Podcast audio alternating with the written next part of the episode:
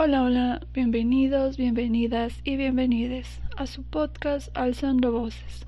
El día de hoy hemos reunido una serie de testimonios anónimos de estudiantes de la Universidad Distrital Francisco José de Caldas, en los cuales nos cuentan eh, historias de experiencias que han vivido en las que se han sentido discriminados, aislados o acosados de alguna forma por personas de su entorno ya sea familiar, social o académico. Veamos.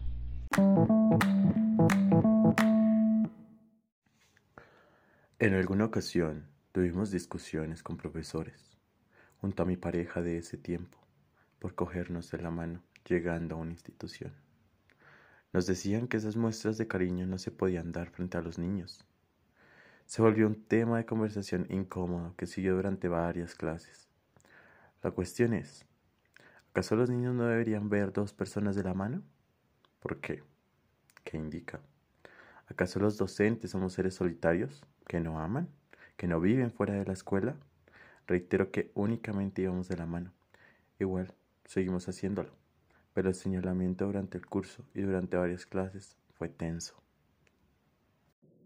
Vengo de un contexto cultural muy machista que se rige bajo ciertos paradigmas religiosos. En el momento en el que le conté a mi madre que me gustaban las mujeres, la verdad, no tuve una aceptación muy positiva.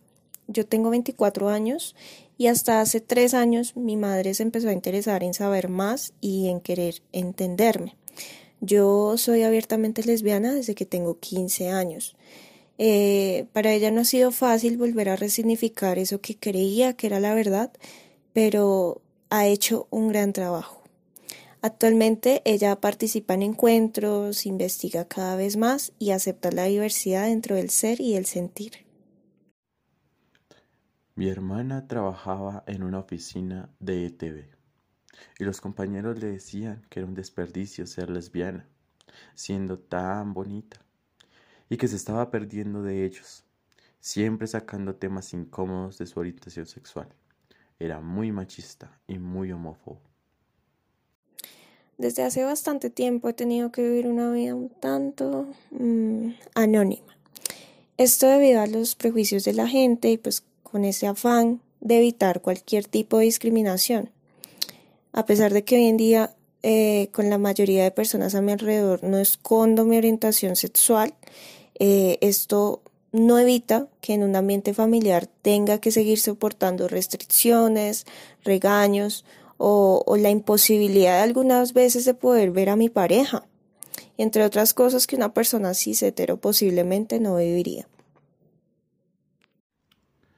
En algún momento de mi vida tuve la oportunidad de trabajar con la comunidad transexual en un evento en la localidad de Chapinero y nos manifestaban que debido a la discriminación por su orientación sexual e identificación de género no lograban acceder a muchas oportunidades laborales y educativas, por lo que la mayoría debía recurrir a centros de belleza para poder trabajar, o incluso a la prostitución, ya que no veían muchas alternativas de empleo.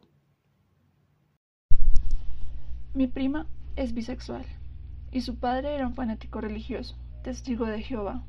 Cuando se dio cuenta que ella era así, le pegó. Su mamá también lo hizo pero luego se volvió más abierta de mente. Cuando conoció a su primera novia, su relación no le fue tan bien y entró en una profunda depresión. Pienso que las personas LGBTQ somos eh, y tendemos a estar más apegados a las personas debido pues que somos una minoría. Aunque esa percepción es algo arreglado, porque hay muchos bisexuales y gays que no admiten abiertamente su sexualidad o se hacen pasar por cis heterosexuales o heterocuriosos, entre comillas, como se llaman. Y esto claramente eh, está bajando la cantidad de personas que hay en la comunidad.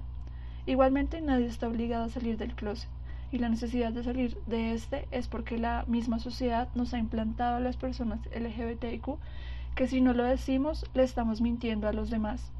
Ojalá llegue el día en donde nadie tenga que salir del closet, porque la gente no va a asumir la sexualidad y género de los demás.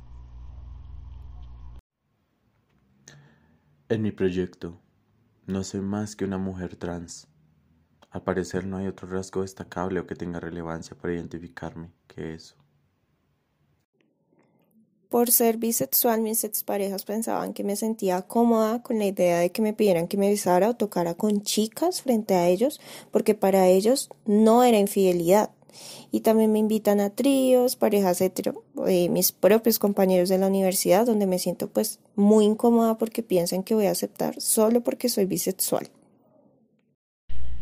Toda mi vida he sido alguien muy solo, no por elección, sino porque de una u otra forma las personas siempre se van. Cuando les hablé a mis papás de mi orientación sexual, ellos todos los días y al día de hoy me repiten que por mi decisión de vida me quedaré solo.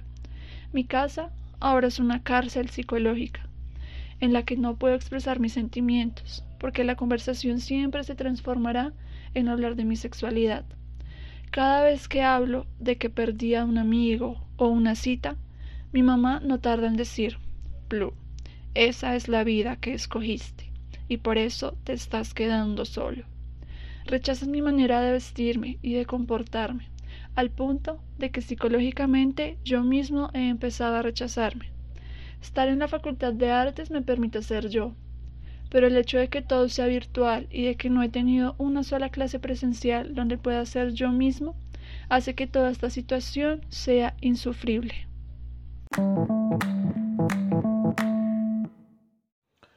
Y bueno, esperamos que hayan disfrutado este rato con nosotros, que se lleven todas las reflexiones positivas y que empecemos a trabajar un poco, poco a poco, en una universidad más segura para cada estudiante. Cerremos el espacio con esta reflexión de uno de nuestros compañeros de la UD. Aprendamos a valorar a las personas desde lo que hay en su interior, dejando de lado los estereotipos sociales aprendamos a respetar y tener empatía con todos los seres vivos. Así y solo así podremos evolucionar.